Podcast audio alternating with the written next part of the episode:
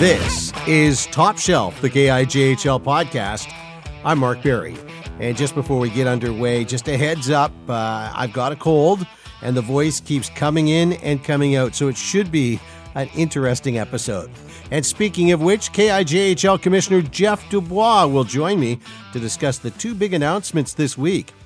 Emanuel Sequeira talks with one of the Hudl Instat Players of the Week, Ethan Shebansky from the Grand Forks Border Bruins. The Summerland Steam's Brayden Gosselin was Defenseman of the Week, and Luke Chakrabarti of the Creston Valley Thunder Cats was Forward of the Week. We'll shine a mini spotlight on both of them. Our player profile this week is on Scott Dyck of the Osoyoos Coyotes. Commissioner Jeff Dubois is next. Morcom stick handling through it in front. They score hat trick goal. Center right up slot area scores. Bruins looking for that one timer, didn't get it, but the rebound works. Down the wing, half breakaway, more scores! Short-handed. From behind the net, a wraparound goes in! McDuff! Benson in the back of the net, what a Busting move! over the blue line, Smith towards net, scores! On Top Shelf, the KIJHL podcast, I'm talking with the commissioner of the KIJHL, Jeff Dubois. Jeff, uh, geez, a couple big announcements this past week, uh, including on Wednesday, the announcement of the coaching and team support staff for the uh, KIJHL team at the Prospects game uh, taking place November 28th in Kamloops. Uh, just uh, announced them right now. Uh, head coach will be uh, Dave Nadiuk from the Grand Forks Border Bruins.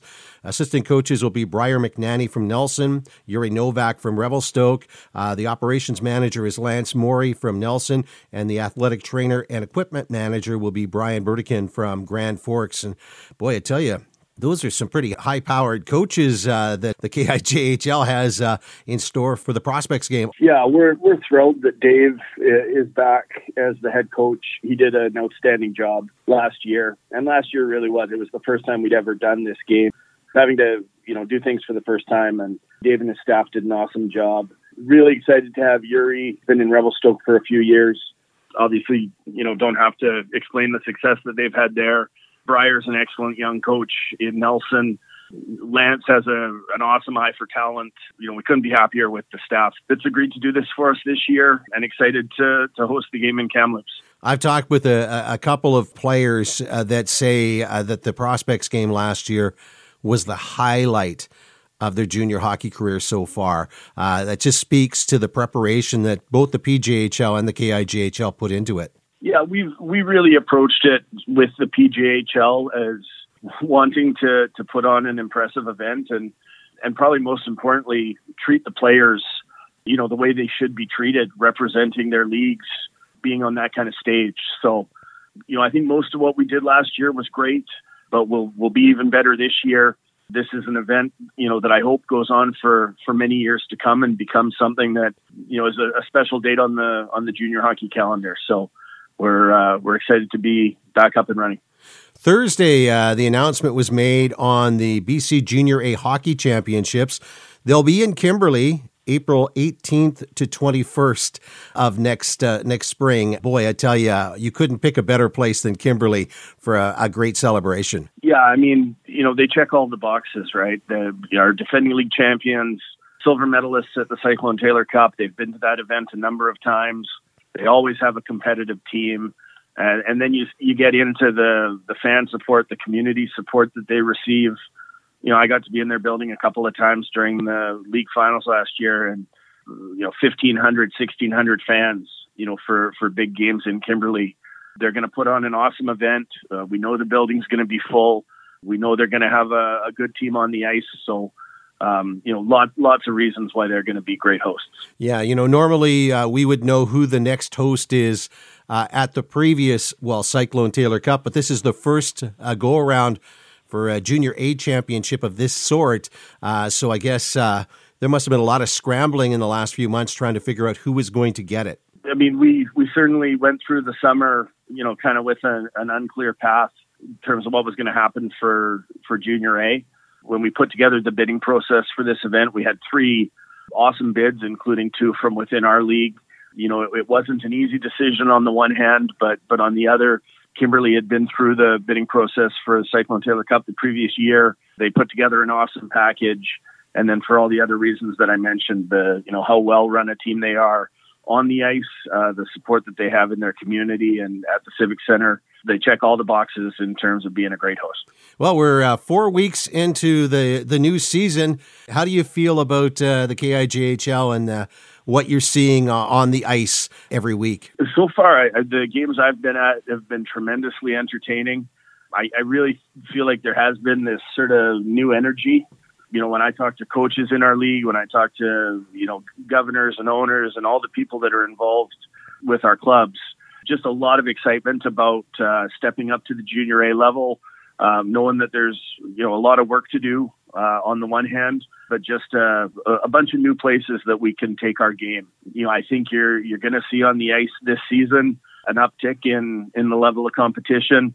You know, and at the same time, you know, I've I've been able to see a handful of guys who have played in our league in past seasons. You know, a guy like Luke Chakrabarti with the Thunder Cats, just taking it to a whole new level. So uh, I don't think there's going to be any lack of excitement or enthusiasm throughout the league this year. I think the the junior A opportunity that's presented itself, our folks are embracing. Jeff Dubois is the commissioner of the KIJHL. Goaltender of the week, Ethan Shebansky, is next on Top Shelf, the KIJHL podcast. Castlegar Rebels on the power play. Kalinic skates in, takes the shot. Shebansky made the stop. I think he was thinking about grabbing it, but it's ended up getting cleared. Larenko fires it back in from the blue line. Pass back to Larenko in the high slot. Straight on shot on Shebansky. There's the rebound, and the Bruins pick up the second rebound, backhanding that down into the Cal. Speaking zone. with Ethan Shebansky, goaltender for the Grand Forks Border Bruins. Ethan, uh, you went one and one on the weekend for your team. How did you feel that you played? I thought I played really good. Obviously, uh, losing that second game was pretty tough, but honestly, I say our first game was really strong, and also our second game as well. Uh, you know, like Princeton's a really good uh, team, and honestly, I thought we came out with lots of good structure and like just laying the body, especially against uh, a pretty skilled team. And uh, yeah, like I thought we played really well this weekend. When it comes to your overall play, like um, where do you feel that your game is at? I think it's really good right now. I thought I've been playing pretty good, just trying to help out the team get wins, be a guy that will just help your team succeed and uh, win lots of games. Even though the team wasn't able to get the the victory in Princeton, are you getting getting more and more confidence with the way that you're playing? Yeah, I feel like my game's getting better uh, every day. Uh, you know, practicing hard uh, just being there for my teammates during games and uh, just kind of learning um, every day from Coach Dave and what he has to bring. Yeah. This being your final season of junior hockey, uh, what are some of the things that you want to uh, accomplish personally, but also on a team level? Yeah, uh, I would like to just honestly just get my game better. You know, be more patient and uh, get like better skating and uh, my puck handling as well, and uh, honestly, for the team, I want to go all the way this year. Uh, it's my last year, and um, uh, you know, I'm going to give it every game I got, and uh, hopefully win a win a chip. Okay, great. Well, thanks for joining us on Top Shelf, the KJHL podcast, Ethan. Awesome. Thank you for having me. Player Spotlight. Now Gosselin working through the middle. Here's Nikolai. Across the line, Connor Nikolai dragging, and that one interrupted on the way in through. Here's Gosselin. Dragging, shooting, scores! The goose is loose. Brayden Gosselin. Brayden Gosselin. Summerland Steam. 06 from Summerland, BC. 6'2, 201 pounds, 7 points in week 3 action. Head coach Morton Kulbe on his rookie defenseman. Braden has been playing, I was about to say, like um, a vet. He has been uh, leading everything defensively, offensively uh, for a team and is the guy that's taking the most ice time in every situation as well as a 2006 guy. It's, it's pretty impressive.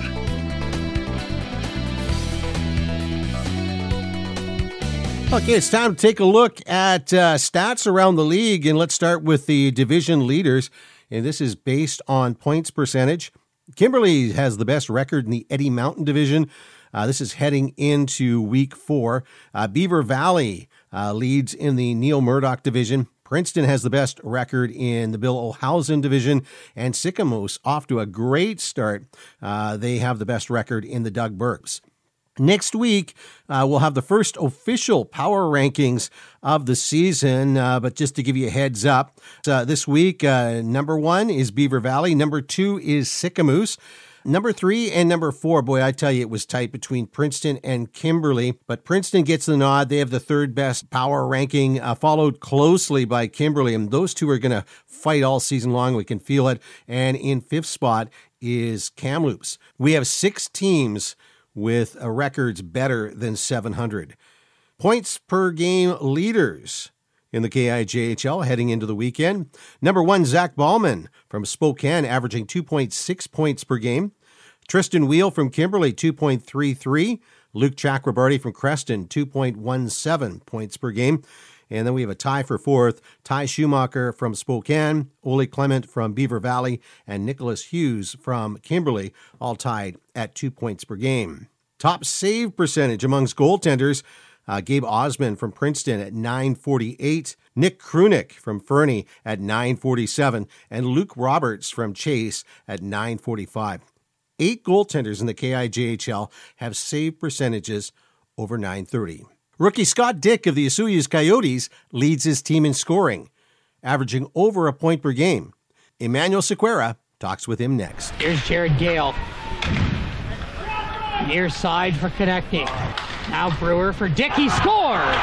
I'm joined by Scott Dyck of the Osoyoos Coyotes. Scott, welcome to Top Shelf, the KIJHL podcast. Thank you for having me. Scott, uh, so last week in two games, you had two goals. How did you feel that you played? First game, I felt like I played pretty well.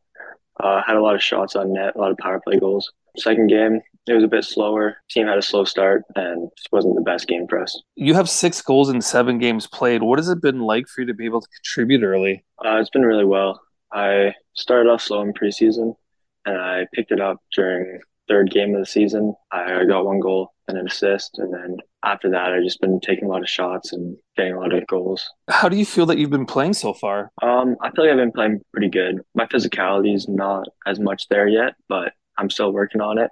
It's a lot different than minor hockey. I feel like I'm playing pretty well so far. Yeah, let's kind of touch on uh, what has the adjustment been like for you to junior hockey as you played for the Central Rockets Double A team last season? Uh, it's definitely a lot more physical and a lot faster. Hard to get used to, but getting the hang of it now. I've seen that you had a pretty good season offensively last year, but what were some things that you focused on to keep improving as a player to help you be able to make the jump and be ready to play junior hockey this season? I worked on my speed a lot to get a get faster. I worked out a lot during the summer to get bigger and um, i just focus on like my shot and my physicality what made you decide to come to the kijhl and play for Osoyoos uh, i was just wanting to be close to home and Osoyoos is a really good organization and i heard a lot of good things about it and i know ken the coach. He's a great coach, and I wanted to play for him. Yeah, as I mentioned before, you had a big season offensively. You had 18 goals in 33 games.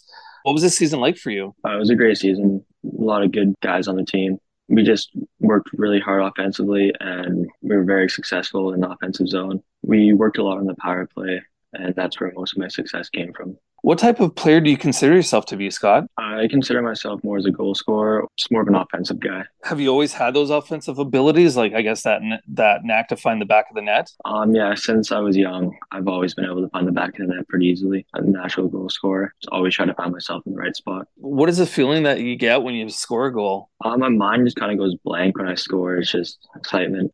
Uh, when it comes to this season, uh, do you have any goals for yourself that you want to accomplish as, as you keep working to become a better player? Just looking to be in the gym a lot more, get bigger, use my size to my advantage, and start being a lot more physical. And what are your impressions of the group of uh, teammates that you're playing with? Team, the team is very good. A lot of good guys and super nice. Well, Scott, thank you for joining us on Top Shelf, the KIJHL podcast. Thank you for having me. Player Spotlight. Now Max goes back turns and swings that forward.